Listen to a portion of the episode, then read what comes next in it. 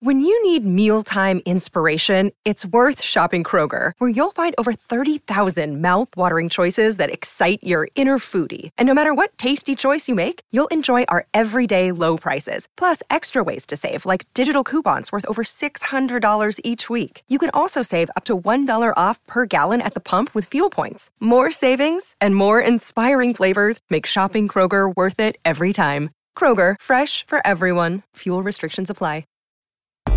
This is the Winning Plays Podcast on the CLNS Media Network, the leading online provider for the NBA's winningest franchise. Hey there. Welcome in to the Winning Plays Podcast live from Las Vegas. At least I am Ryan Bernardoni filling in for Rich is back at the home base in New England. Um, and Ryan, we are, uh, the Celtics have made their second free agent signing and um, the, the bargain basement bin has hit. Uh, Dennis Schroeder is coming aboard for the taxpayer mid-level exception of of 5.9 million dollars, which is um, considerably less than an offer he got uh, earlier last season. But we'll get to that later. But for now, we we kind of threw around this possibility on Friday, you and I and Rich, and we we kind of guessed, yeah, like there, it's it's worth looking at, but maybe it's not going to be a situation where it's realistic if you have to, um, you know, get hard caps and stuff for it. But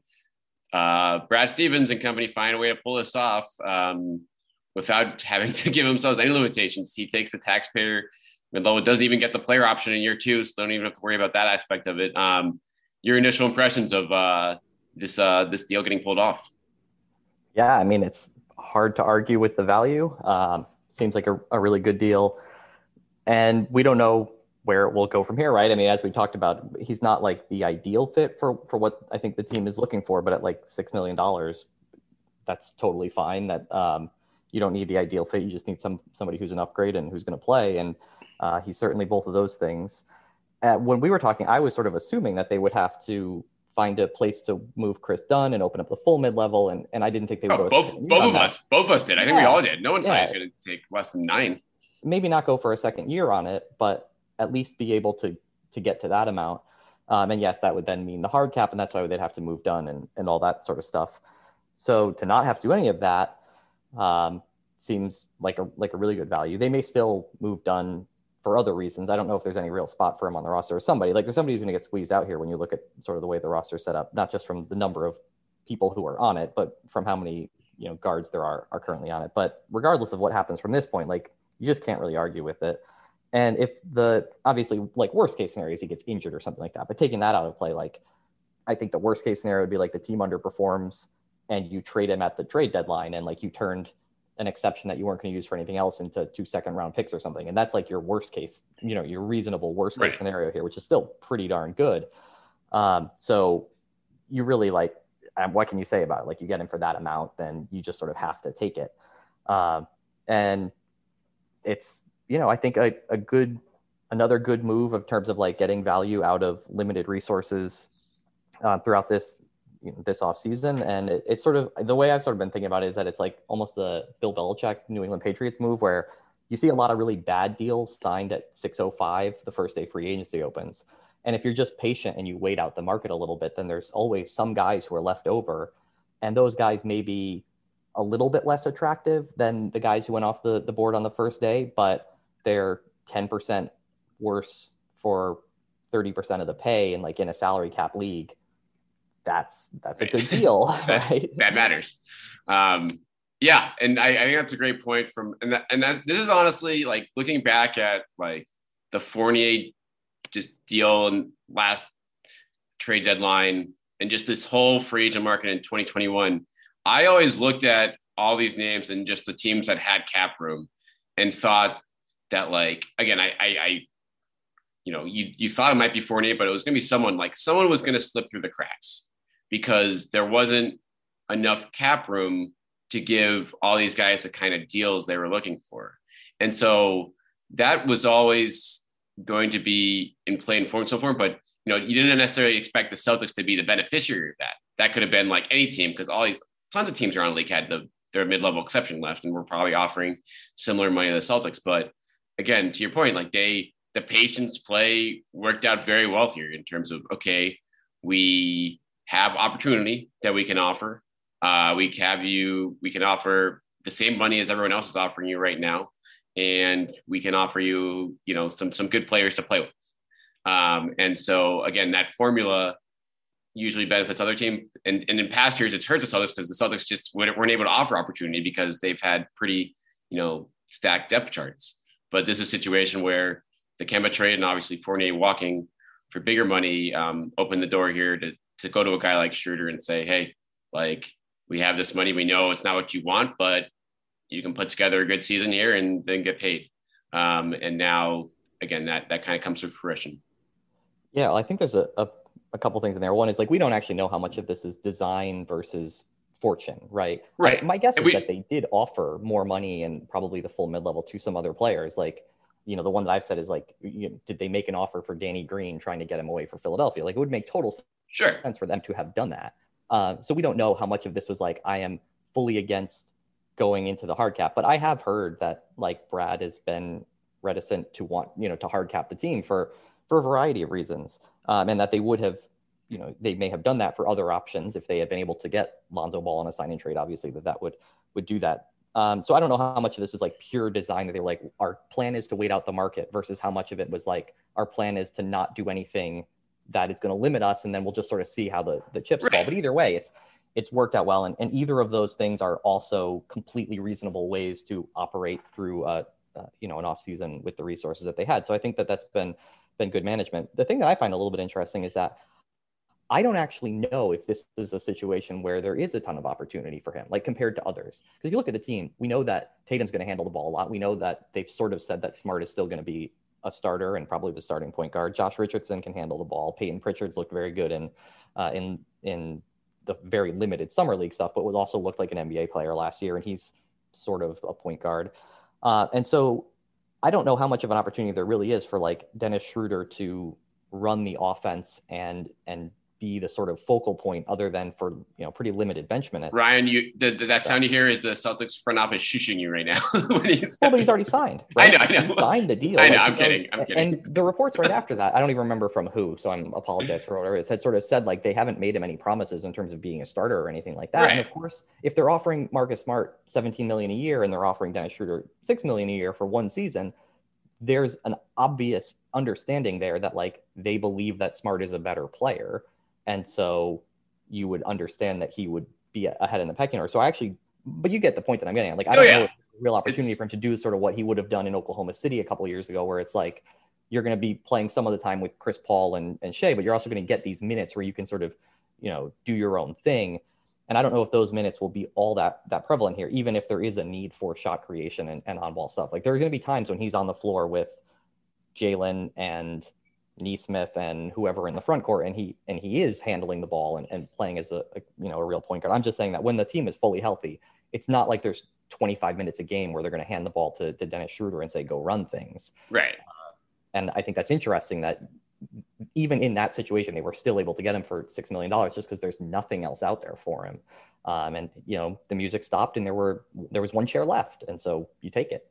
Right. It is like you're, to your point, you're right? Like his his best case scenario is probably, you know, like I said, the six man where you are not you're gonna be able to handle the ball for some of the game, but certainly not, you know, all the time you're out there. So but again, when he, you know, looks where where he thrived in OKC in those three guard lineups, the Celtics obviously have the ability here to go um with those type of lineups, with, you know, assuming that Richardson or or like a Langford is the third guard there alongside him and, and Smart.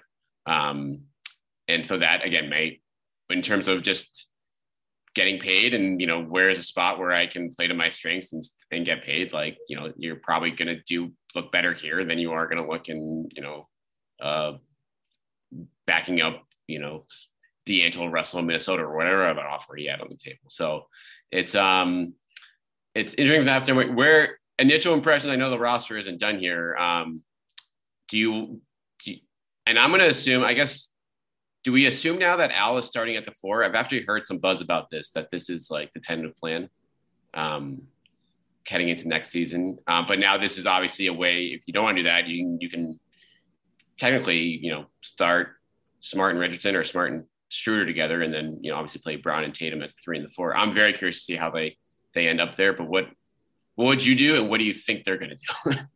I guess it's better uh, ways to answer it. Yeah, I mean, I think they're too guard heavy for that to be ideal, and also just again, as we know that that is not the right role for Al Horford at this point. So why would you try to do that again? Um, and so I hope that that's not the route that they go. Uh, I had said before that I thought that they should just start Nesmith and get the shooting out there before they sign Schroeder. And now that I think that they have him, like the Schroeder Richardson pairing wouldn't really be ideal. Neither of them are are real shooters, and um, I think they sort of step on each other's toes a little bit in terms of what they're trying to do with the ball and where they where they operate on the court. So I would start Richardson. I think. Yeah. Um, so Smart, Richardson, Jaylen Jayson, and I would start Robert Williams. Um, and then for a couple of reasons. One is I think that that bench unit with Schroeder would do well to have somebody like Horford who can pass and shoot the ball a little bit more. Uh, I mean, Rob's obviously a very good passer as well, but the, particularly the shooting I, I, think is helpful. Uh, so that's kind of where I would go with that. But I I agree. I don't really know, um, and it wouldn't surprise me if they start with Horford and then at some point have to abandon it um, because I I just don't think it will ultimately work. But we'll see. It could be a situational thing against um, you know different yeah. lineups and stuff in the East too. But you're right. I mean, don't really end up happening, right? You always talk about situational matchups, and then it's like the the grinding sort of nature of the regular season of having to play every two or three days. It's just really hard to actually like implement that where you're changing your starting lineup all the time. We saw Brad would talk about it in preseason, and then you never really got to it because it's just hard to do and to keep your team in order. But uh, the obvious unknown here is if Brad Stevens was still the coach, I would probably just be like, yeah, they're probably going to start Al Horford at the four, um, or that they would say they would start him at the five and not start Robert Williams maybe. But um, with the new coach, I I just really don't know because like, what are you based on? You don't even have a track record of him being a head coach. We we don't know what his preferences are going to be, what his system uh, decisions will be, and also you have to get preseason done and and give them some time in training camp and things like that for him to see all the players and make decisions about how he wants to play and who he thinks is there. So I think any buzz there is now about like what they're going to do is premature just because like Udoka probably doesn't know what he's going to do yet. So like how would anybody else know? Right. Yeah. It's so that would be again, there's plenty of time for them for that to settle itself out. And um, I don't think that part of the roster will be tweaked um, much again. You know, other parts of the roster, well, we'll get to that in a minute. Um, but yeah, I think that's a situation where how things look in the preseason will probably and training camp will probably make the direction they go on that front. But they at least have some options there, um, and that will be fascinating to see how that turns out. Let's hear from our sponsor, Bet Online, which is the fastest and easiest way to bet on your, all your sports action. We know baseball season's in full swing right now, but you can get odds on that, NBA offseason stuff, NHL, UFC, real time updated odds and props, almost anything you can imagine. So before things get going, head on over to Bet Online on your laptop or mobile device and take advantage of the 50% welcome bonus on your first deposit. Don't sit on the sidelines. You can use the promo code CLNS50 to receive a 50% welcome bonus with your first deposit. It's Bet Online, your online sports experts. Let's let's look to the depth chart now. I think this is a an interesting spot for the team. They so the Schroeder signing gives them you know, 16 players signed NBA contracts um, right now. Jabari Bar- Parker is not guaranteed, so that's an easy, you know, if you just want to cut money, that's an easy guy to go to get down to 15. Um, but he also is, you know, you are a bit thin at power forward stuff. So, I mean, you do have Grant Williams there too, but he's not necessarily an obvious candidate to go. Where things are crowd, really crowded now is the backcourt. Because um, you do have Smart, Schroeder, Richardson, Pritchard, Chris Dunn is still a Celtic for the moment. Uh, Carson Edwards still a Celtic for the remainder of summer league. Um, and then I mean you can throw Langford in there too, obviously, but I feel like he's gonna be playing more of a wing anyway. Um, but so I would think there's not room for Chris Dunn here though, even though he isn't to me he's kind of an interesting reclamation project, um, given what he can do defensively. But with this signing, it kind of just looks like, you know, there's not really going to be room for him to for him and Pritchard to play. So it probably makes sense to to move him if, but I don't know if you can get anything for him. Well, yeah, I mean, I don't think you can get anything for any of the guys who you're going to lose at the end. And I think at the moment, as you said, because they're so heavy at guard, that there is a path where um, where Jabari makes the team, right. um, and isn't just the assumed the assumed cut. There's just nobody like of his size, and whatever. I mean, we know they need somebody at that position, and if that's all that's left, then then again, that may be just sort of where where they're left to be. Uh, and you go to the player that we've talked about a lot, that's sort of being on the cusp over, over time. That it's like, is Carson Edwards the one who's out? Primarily because you can just pay probably Oklahoma City his contract, right? And just they'll take him. Right. And while they they don't seem to be limited by the tax line at the moment, they're currently over the tax. And from what I've heard, they don't have a mandate, regardless of where they're you know where the team is is going to finish, to you know definitely have to be under the tax this year. But Chris Dunn makes five million dollars and Carson Edwards makes 1.7, and like you can pay a team to to take Carson Edwards and then not have to to cut him and, and carry that. It, it's a little bit more difficult to get rid of or to move Chris Dunn. You have to have somebody with a trade exception. Again, Oklahoma City could do it, but you can't just give them. Right. They're going to want. They're going to want second round pick. All the cash, right? Yeah, to just pay him. Or you could literally just be like, here's two million dollars of our tradable cash. Take Carson Edwards if you want to play him. Fine. If not, you cut him and you made three hundred thousand dollars or two hundred, whatever, however right. much money it is that he makes. I don't remember off the top of my head. Like, um, so it may be that that he's a little bit easier to to do that with. They're also still could be some sort of consolidation trade here where you trade Chris Dunn and Romeo Langford or whatever, and and you get some other player who's a some kind of upgrade or a better positional fit.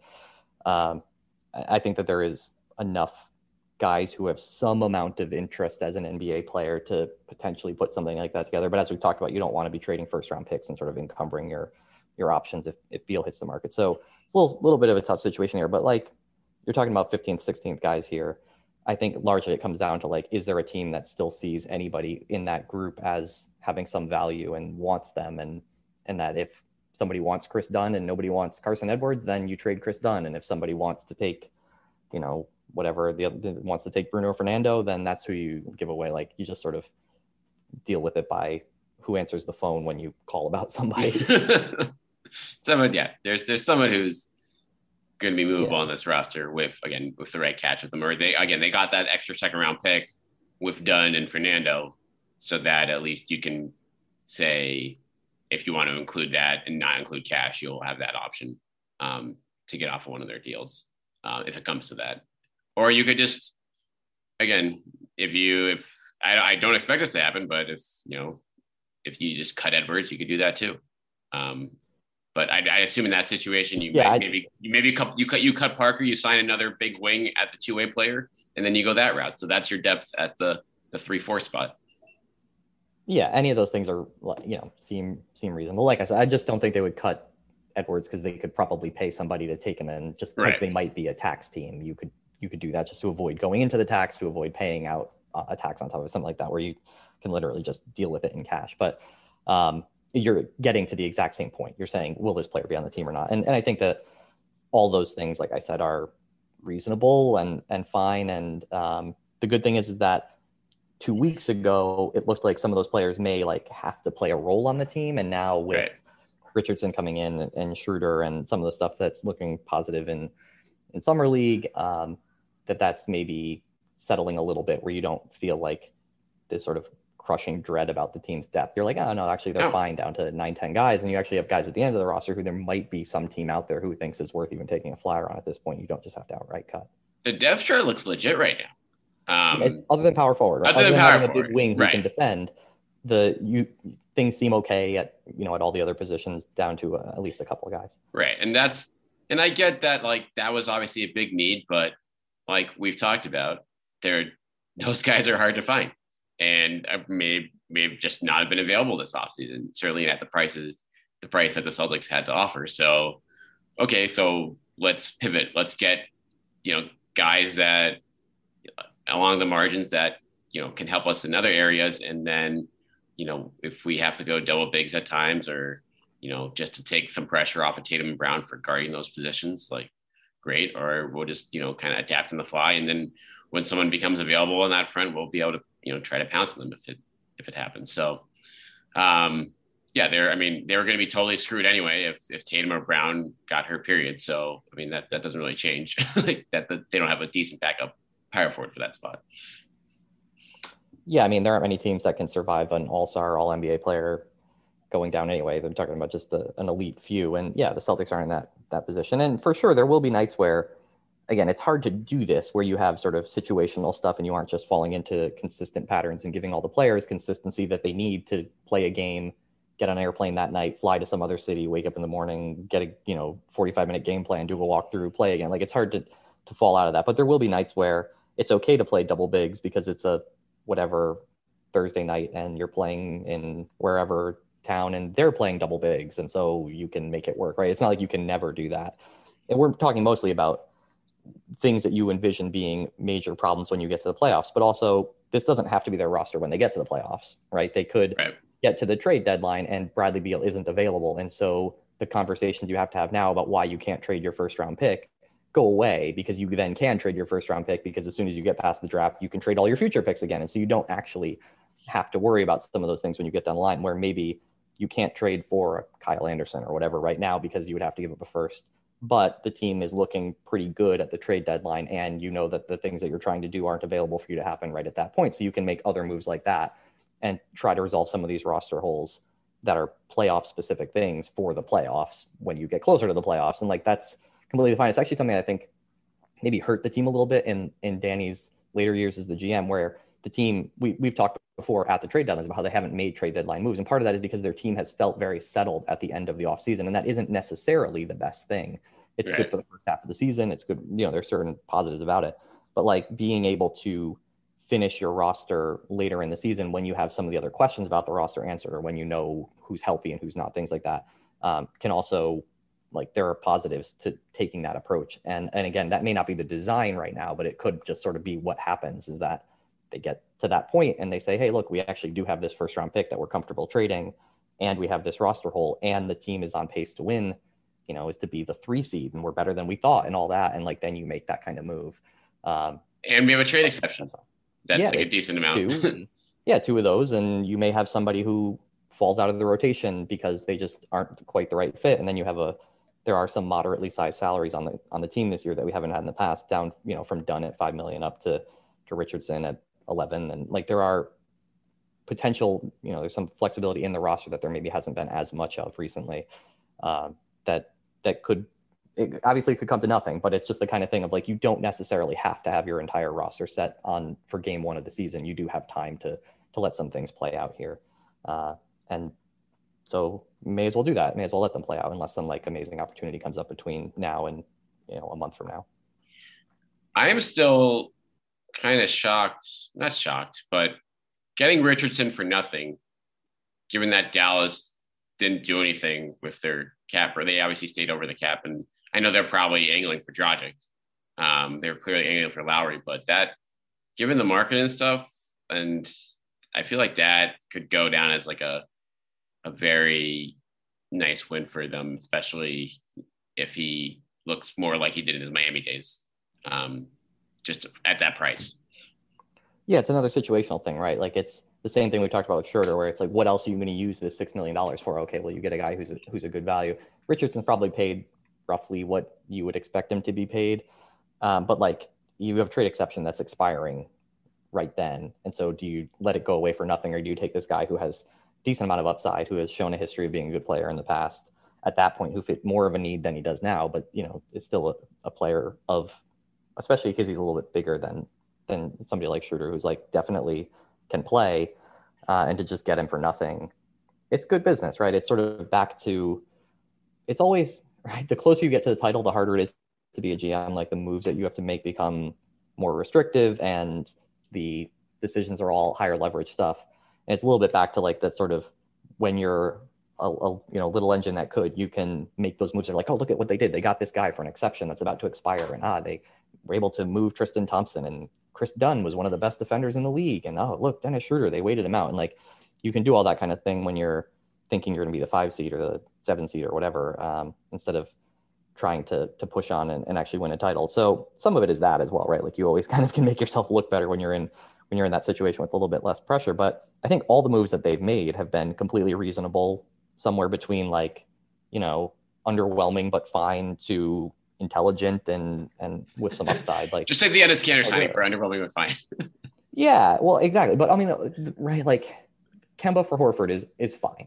They had to give up a first round pick. You wish they didn't. If they had that first round pick, maybe they would have. Have you seen the Turkish? Result some other things. Have you seen the Turkish kid? By the way. Yeah, no, he looks really good. Like, I mean, there were people who really thought he was a, a big time prospect. Obviously, just statistically, there were other people who were like freaking out who thought that he was a terrible pick and all this and whatever. But um, certainly looked looked good, um, creative and tough and interesting. And um, but even then, I don't know if they would have used that pick. They may have used that pick right. the the whole power forward or something like that. So, but the whole point is like that trade isn't like it's not like an A, but it's fine. Yeah. And the Tristan Thompson trade is fine, and signing Enes Kanter is what it is. It's a minimum. It's fine. And then I think the Richardson and Schroeder signings are better than fine. Like I think those are both clear positives in terms of the risk you're taking. Um, so that's all.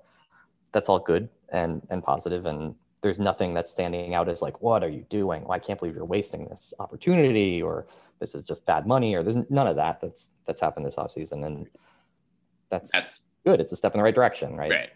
And I honestly, I think the Thompson trade was a little bit of better than okay from the standpoint. I thought they were going to have to. I know they had to take back uh, a Met contract and Chris Dunn, but getting a second round pick out of that, like I didn't expect them to do that. I like thought they may have to move a second round pick to to get off him. So that from that standpoint, like I mean, maybe his know what that pick is? It's like a it's like a 2023 like Portland pick or something like that. It's some random pick that Atlanta It's not like a had. nothing. It's like It's not. It's a real pick. It's an actual pick. It's not a projected pick. I mean, it depends on what Dunn is. I was having this conversation online with somebody else today. It's Yeah. like it seems like it's a home run, but it's like if Dunn is nothing, if Dunn's not playable, or if you end up waiving him or whatever and like eating five million dollars, like Tristan Thompson is well overpaid at the money he makes. Um, but he's going to play this year. He's going to have some amount of a role somewhere, and you may have taken back two guys who are just like don't play at all and are dead salary, and and so like your incremental value of those contracts could end up being kind of a wash.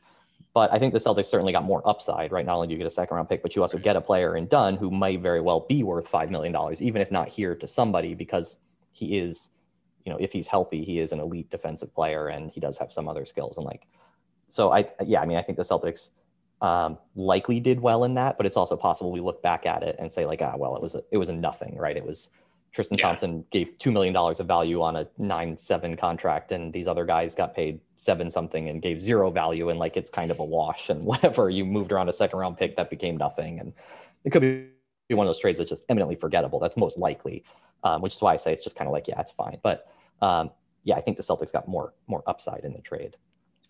All right, let's wrap things up with some some summer league thoughts, since there are a lot of guys we've talked about here that uh, we've seen play his first two games in Vegas. Um, where do you want to start? What who who actually matters to you most in these first couple games? Um, we've obviously seen an array of solid performances. Um, is is Nesmith, I think, the clear cut like most important guy coming out of this? Is it Langford or is it is it Pritchard? I think you can make a case for honestly any of them.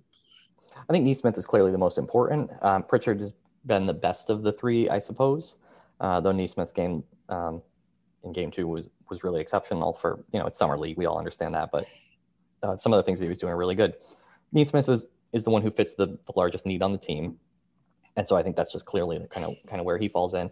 And I know you were are there, but you were saying we're sort of running around during the game because there was news breaking and other things happening. Yeah, no, I, Uh, so you were there, but didn't get to see every every minute of it. I got to see Romeo's dunk and a couple other things, but there's a lot of writing going on during during game. Yeah, yeah. Uh, but Nesmith was legitimately impressive. He was what seven of nine from three or, or something along those lines.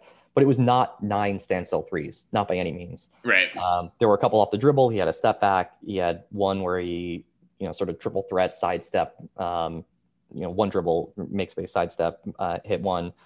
Uh, he had one where he was sort of the trailer. It wasn't a fast break at all, but it, was just sort of like it almost looked like a design play where it was like slow down, come up the court behind everybody else, and Pritchard just turned around and and tossed it back to him, and he he drilled a shot from probably three feet behind the line. Um, he had a couple of really good movement shots. He had a couple of drives that were aggressive and and positive. He hit a really difficult little mid range shot from behind the backboard. Um, so it was a very impressive shooting outing, but also impressive in terms of sort of the versatility of the shots. It was not I'm standing in the corner and somebody is creating it for me and kicking out to me and I'm hitting some open, you know, some pretty wide open corner shot. It was difficult shots that he was making, and he looked clearly like the best player on the floor for that game. Pritchard was good. Uh, Bol Bol was was quite good for the sort of type of player that he is. He obviously stands out on, on the floor and the way he was playing. He was efficient, but um, yeah, Nesmith looked the best after in game one. I don't think he looked bad. The shot just didn't go in, and if Right. you're a shooter and the shot doesn't go in, you don't look very good. Um, but the fact that he was able to get up eight, you know, eight threes, and again with a decent amount of versatility in there, is really positive. And now you take the the aggregate of that, and he's you know eight for 17 from from three on some pretty difficult attempts in in a variety of different ways. Plus good stuff inside. His defense hasn't been great. Um, yeah, he got blown by a few but, times. I saw like they're kind yeah, of ragging him in the box. Yeah, like, but yeah. that's again, if you if he's guarding fours, which he might coming off the bench, like that, hopefully is less of an issue. Yeah, I mean, it's a little bit of. What I mean, again, it's summer league. Like, how much of a concern is it um, that your second year player isn't playing like his peak defense? He also isn't flying around the court like a crazy person. Right, which is good. Maybe that's good. You shouldn't be doing that. We've seen players smart get hurt doing that in summer league in the past. Right. Uh, and will he can you know will he get that back in in the regular season? I don't know. Is it good if he does in the regular season? I don't know. um, if he's going to be playing a real role, then you don't want him risking life and limb on every single three percent chance at an offensive rebound, uh, his his own life and and his teammates' lives and opponents' lives, pretty much everybody's lives around the court with the way he was playing last year. Um, so he hasn't been been sort of looking that sort of out of control and, and crazy for all uh, you know as endearing as it was. The big thing, like I said, is that he's taking difficult, interesting shots and has and now is making them, um, and that's you know you can't really ask for any more than that that out of him. Uh, did you see any of those? I mean, you said you saw a couple. Yeah, I saw a few. Yeah, like I did out. see there were a couple that stood out. Like you said, he was just like moving, like kind of, you know, the quick release, like moving to one side and still drilling those. I was like, whoa! And then again, 31 points, and then I looked up at the end of the third quarter. It was like 31 points in 17 minutes, and I was like, oh, okay, like this is this isn't fooling around here. So to your point, this is this is like okay, this looks like a number 14 overall pick, which last year and and he's doing what he was drafted there for, which is a shooting. And so again, last year was a tough hand for all these guys. You know, no training camp, no summer league, or short training camp, no summer league, just no, you know, kind of getting thrown into the fire in what was obviously a very bizarre season for a number of reasons. But for the development for him there, I think, you know, Langford to a different degree. I mean, he had that crazy dunk, but I think he's just looked solid, at least yeah. more assured of his jump shot. And again, this is, you know, I think his defensive upside is you know better than Nesmith's. Um, but again, just having these guys retain some you know intrigue and potential is crucial now, either for this team or in a trade down the line. And I think again, you have to be happy with the returns on that front. You know, again, only two games in here, but that's again a, a good thing. Yeah, I think the most important players being Nesmith, Langford, and Pritchard have all sort of looked like what you, uh, particularly in game two, looked sort of like what you expect them to look like for the real team, which is a positive. So, like, what is Nesmith doing? He's running around. He is the focal point of an offense. He is getting and creating shots. Langford has been more of a sort of a fit, fit in kind of guy. You know, his role on the team, I think, is more defensive at this point, as a little bit of you know secondary playmaking sort of stuff, spacing the core and you know in the corner where, like I was saying, you want Nesmith taking more difficult three I don't think Langford is really capable of doing that right now. No. So using a little bit more of his athleticism and, and all around game, and that's just not going to stand out as much on the on the court. He hasn't so he hasn't looked as good. Now is that concerning? A little bit. It's his third year. You would hope that you somewhere along the way here he would also have a big, you know, 25 point game or something like that. But he does look a little bit more sort of like a fill in, you know, he's sort of a gap filler on the floor where he's a little bit of a ball handler, a little bit of a defender, and a little bit of a driver, and he's making corner threes and kind of that stuff. But um, it's not a a game, but I think that it's reasonable to think that that would be more of the role he would be playing for the, for the, the real team. And then Pritchard, his game has stood out more. He obviously has the ball in his hands. He's floor spacer. He's taking a lot of these really deep threes, which are helpful for somebody with his sort of maybe a little bit lack of athleticism, to be able to create more space by, by pushing back out. But also, I think he had 12 assists, eight rebounds, you know, whatever. That he's not going to get. He's not going to be a big rebounder, but um, did I think have 12 assists in in the second game as well. Uh, and so he's getting in there. He's using the shot to create for others, running the offense. Um, I still, I think that a lot of people have settled into the idea that he's almost more of a shooting guard on this team than a, a pure point guard, particularly with the wings doing a little bit more playmaking. And from that standpoint, it's looked really positive because if he can stand four feet behind the three point line and still has yeah. to be respected, then that's like a pretty big deal um, in terms of what that does for for Jaylen Jayson. Yeah, it just you know, you have him on the, the right wing, three feet behind the line, and Jaylen or Jayson trying to drive in. Like, there's no, you can't collapse in on them nearly as easily. And, and neither of them are great in terms of like ball strength with guys trying to strip them coming from that side. Like, it actually is kind of a big deal to have somebody over there who, who forces that help defender to not be able to get there and, and open up that right hand drive for both of them coming off the left. And that seems to be something that Pritchard is like specifically like, this is a spot that I need to be able to shoot from four feet behind the line on the right wing. And it's like, I kind of get where that where that would come from. So all three of them, like I said, I think have looked good in terms of what you're hoping to get out of them, not just in, in summer league, but but for the real team. Uh, and that's all that you can really hope for from from your other guys here. We can talk about the other, you know, Madar and well, I you all that, but I like, think there's just not as much there to, to really. no. Well, especially if Madar now that the Schroeder signing happens, Madar probably Yeah. like was punching the bench when this happened because I think his odds of you know getting the 15th spot in this roster are are gone now. Um, so which is too bad. I mean, again, he had some nice flashes in the first game and didn't really do anything in game two, but you know the it, he clearly wants to come over this year, and I assume that they're not going to buy him out to put him on a two-way contract, since that probably doesn't make a ton of sense financially, unless again, unless he really really looks good and is, is willing to do that. Um, but yeah, I mean, if there is a like I said, if there is a consolidation trade in the works, um, then perhaps he benefits if it's a you know two for one, three for two type situation, and something opens up if, if they cut Jabari too, because they get someone in that deal that replaces him. But if not, then you know you have a couple intriguing guys overseas too with him and Begarin. Um, no idea if that's how the right way to pronounce that name, but that's what we're gonna go with. And Yeah. um, yeah, I mean that's kind of how you go, right?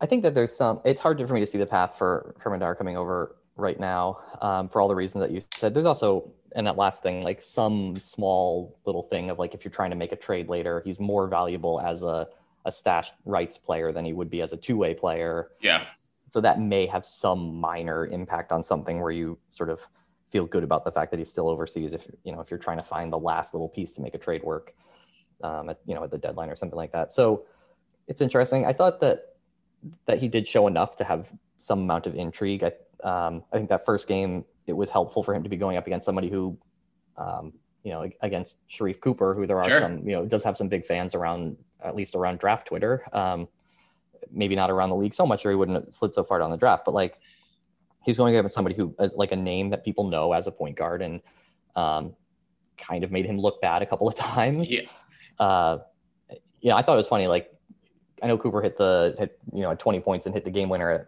in his second game. I thought he was terrible in the first game against the Celtics. Like right, he threw the ball away twice on inbounds. I, I was shocked. I know people. the game. He couldn't. He couldn't dribble when he was up against you know uh, against two different defenders. The Celtics had who just took the ball away from him a couple times. He looked no threat to shoot, and then and he was creative. You know, there are some of the things that you see that are interesting. In game two, he was clearly much better and and more assured with making a bunch of threes. And if he can make threes, he'll be an interesting player. But I just thought against the Celtics, he looked really like. I was watching the game. I was like, "What? Why are? Why is everybody about this guy? Like was- he's got nothing going on." Exactly. I was shocked. Uh, like when yeah, just like yeah. twice, literally just stonewalling him. Took it from Yeah. him. I just mean, took it from him. I was like, whoa, I think who- who's this guy? then after the people were like, yeah, this guy's like gonna be a steal, and I'm like, ah, Well, he Like, threw a- away both inbound passes at the end of the game to lose the game, right? that was- well. And he was, like I said, in the first game, he was no threat from three. I think he went like five for eight in, in the game yesterday and then made the game winner. And that's obviously a game changing skill for a lot of players. But I just thought it was was helpful to put Madar up against a name player, and you're not like Right. playing against some point, you know, 26 year old point guard who's signed, who really has no chance of ever being in the NBA or something like that. He was playing against somebody who who people know and who was interesting in college and, and looked good even in that that short amount. And that helps again for if somebody's looking for, you know, oh, okay, well, this second round pick's not valuable enough to make this trade, but what about that guy you've got stashed over there? Like something like that could happen. But it's hard for me to see him ending up on the team now. We were just talking about who they're gonna have to get rid of to get down to 15. right. Uh, and he's 16 or 17 or 17. 18, whatever he is on the Yeah. depth chart, depending on where you think Carson Edwards is. But, you know, it's um, so I don't really see much of a path there. But still, it's good to see anybody who's in the system have you know have any good moments that's in front of a lot of GMs and all that, right? I think it's better to have that than go out and, and look like you're lost. Right. And Bruno Fernando looks like he might be better than Moses Brown. We'll see. Um, and so that from that standpoint, that's um, Better than that's a- Dietrich Lawson. better than Um, Dietrich- I'm like, yeah, he's a real center on the roster. So that, that's yeah, he can catch the ball, and it helps. I think it helped um, like Pritchard and and and others to have somebody. He also set a couple of, of I think so those like sort of not the full on tight seal screens, but there were a couple of um, the the Nesmith hoops where he got got in where um, you give a little bit of the credit there at least to Fernando as well in the way he was taking up space. So um, yeah, he looked like a player who's not out of depth in summer league, which is the Celtics bigs in the first game looked like they weren't really meant to be on the floor in the first three quarters of a summer league game even. So that that hurt them a little bit. Right.